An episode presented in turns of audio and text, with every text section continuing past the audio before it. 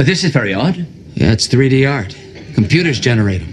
Big computers. Yes, I've heard about these. How do they work? Well, you blur your eyes like you're staring straight through the picture, and you keep your eyes unfocused. And then, I don't see it. yeah, it's a spaceship surrounded by planets, asteroids. I still don't see it. Betcha. A spaceship. Where? Right in here. Just keep your ah. eyes unfocused. Wait a minute. Wait a minute. Yes, Pam. I think I'm onto something. You said keep your eyes out of focus, which is misleading. You want deep focus. Welcome to the 117th episode of Egg Timer Philosophy. I'm your host, Eric Roark, and today a discussion about the most discussed image of the past hundred years or so within contemporary philosophical circles the infamous rabbit duck or duck rabbit illusion. Thoughts about this illusion were popularized amongst philosophers following Wittgenstein's discussion of it in his 1953 Philosophical Investigations. But the image had been discussed and popularized by psychologists such as Joseph Jastrow decades before Wittgenstein. Now, before listening to the rest of the episode, if you're not familiar with the rabbit duck illusion, it's worth giving it a look, and maybe a fresh look if you've seen it before. I've included it in the cover art for the episode, but if you want to get a larger view, you can easily find it with a quick Google search, and you should be able to easily find the original image or one of its many new re- newer reconstructions. A bit of history about the illusion. It made its first appearance in an 1892 German humor, humor magazine, but we don't know who the illustrator was. It was given apparently as an anonymous submission. The drawing is a fairly basic black and white drawing of what clearly appears to me as a duck. If I was the only person ever to see the image, it wouldn't be much of an illusion at all. That's because if someone were to show me the picture and say, What do you see? I would say a duck straight away. Even if they were to say, Look closer, I would look for a few more seconds and say, I'm pretty sure I'm looking at a duck. Now, after learning of the illusion, I can see the image as a rabbit, but I have to shift my eyes and very deliberately try to see the rabbit in order to see something other than a duck. Many listeners will have a completely opposite experience than I do when viewing the image, and you might see a rabbit straight away and have to force yourself or shift your eyes to see a duck. If you have a chance, you might get a group of friends together and see how many ducks and how many rabbits you have in your group. In any group, more than a few people, you'll probably have a decent mix of duck people and rabbit people. And it's a fun example of how people can be looking at the same thing, yet see things very differently. The rabbit duck illusion offers a lot of ground for philosophical thought because it demonstrates a clear case in which two people, both with the same power of vision, linguistic and conceptual expression, and cultural background, can see and give meaning to the exact same external object in very different ways. Let's first take a look at that same external object idea here. Say you pull up an image of the rabbit duck illusion and make it the size of your laptop screen, and your roommate walks through the front door and you show them your computer, and you look together at the image and you say, What do you see? This sure seems like a case where you are both perceiving the exact same external object. You're both looking right at the same screen containing one sole image your minds are then forming ideas based upon your visual perceptions. You form the idea that this is obviously an image of a duck, while your roommate forms the idea that this is obviously an image of a rabbit. But a really interesting question arises here Do you and your roommate see the same thing? Remember, you are both looking at the same external object your eyes are both fixed on the same computer screen two feet away from both of you. So, in this sense, you are seeing the same thing. Now, it's true that even this can be denied. The existence of any object external to the mind is notoriously difficult philosophical territory. Listeners of the Descartes Summer Series that finished up a few episodes ago know all about this.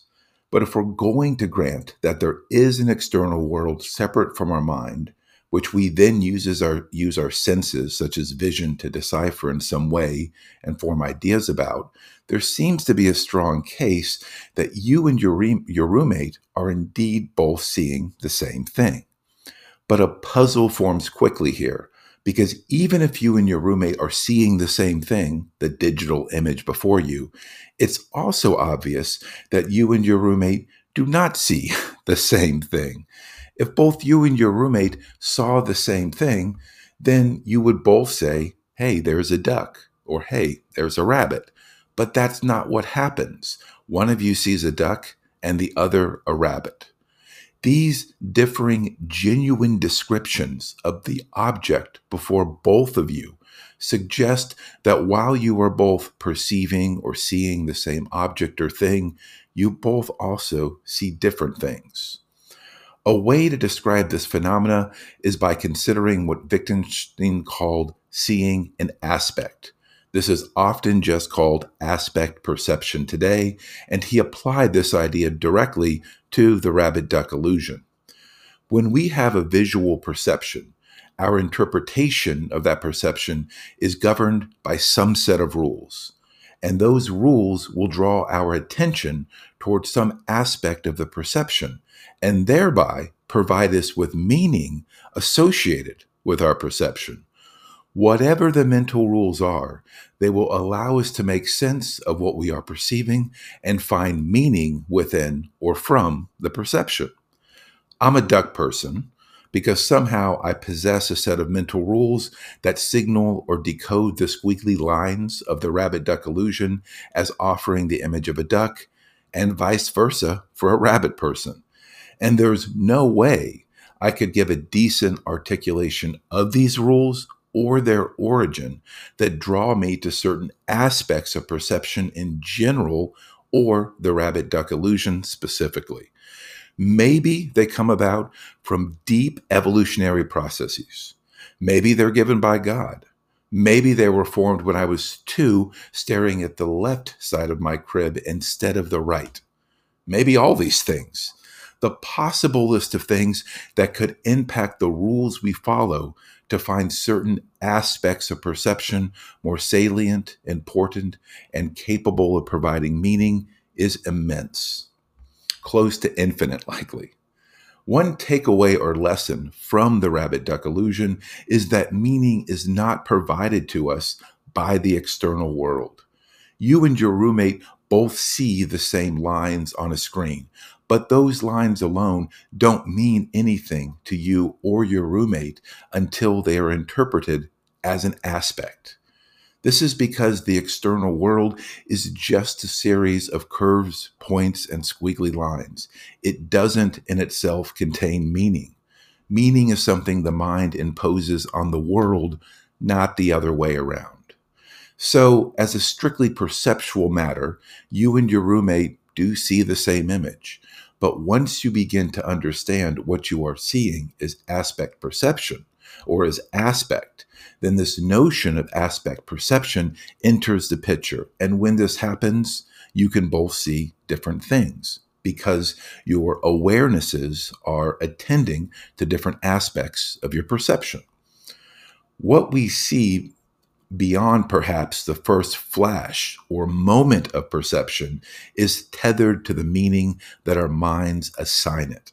And I caution here it's unclear if human beings are even capable of conceptualizing what that first flash of perception before rules are applied and aspects cajoled would even be or even be like. We can express the idea. I just did. The flash of perception. But that idea might refer to an experience that isn't humanly possible. It's at least an open question. It could be that all our perceptual experiences must take the form of aspect perception. If this relationship between perception and meaning is on the right path, It would be a mistake to think that the external world provides us with some objective way for everyone to see and understand what they perceive. That's why some of us are duck people and some of us are rabbit people. I hope you've enjoyed this episode about the rabbit duck illusion and a few, just a few, of its many philosophical implications. You can always reach out to the show at eggtimerphilosophy at gmail.com, and I hope you'll join me back in a week for another episode. Until then, wishing you good philosophical vibes.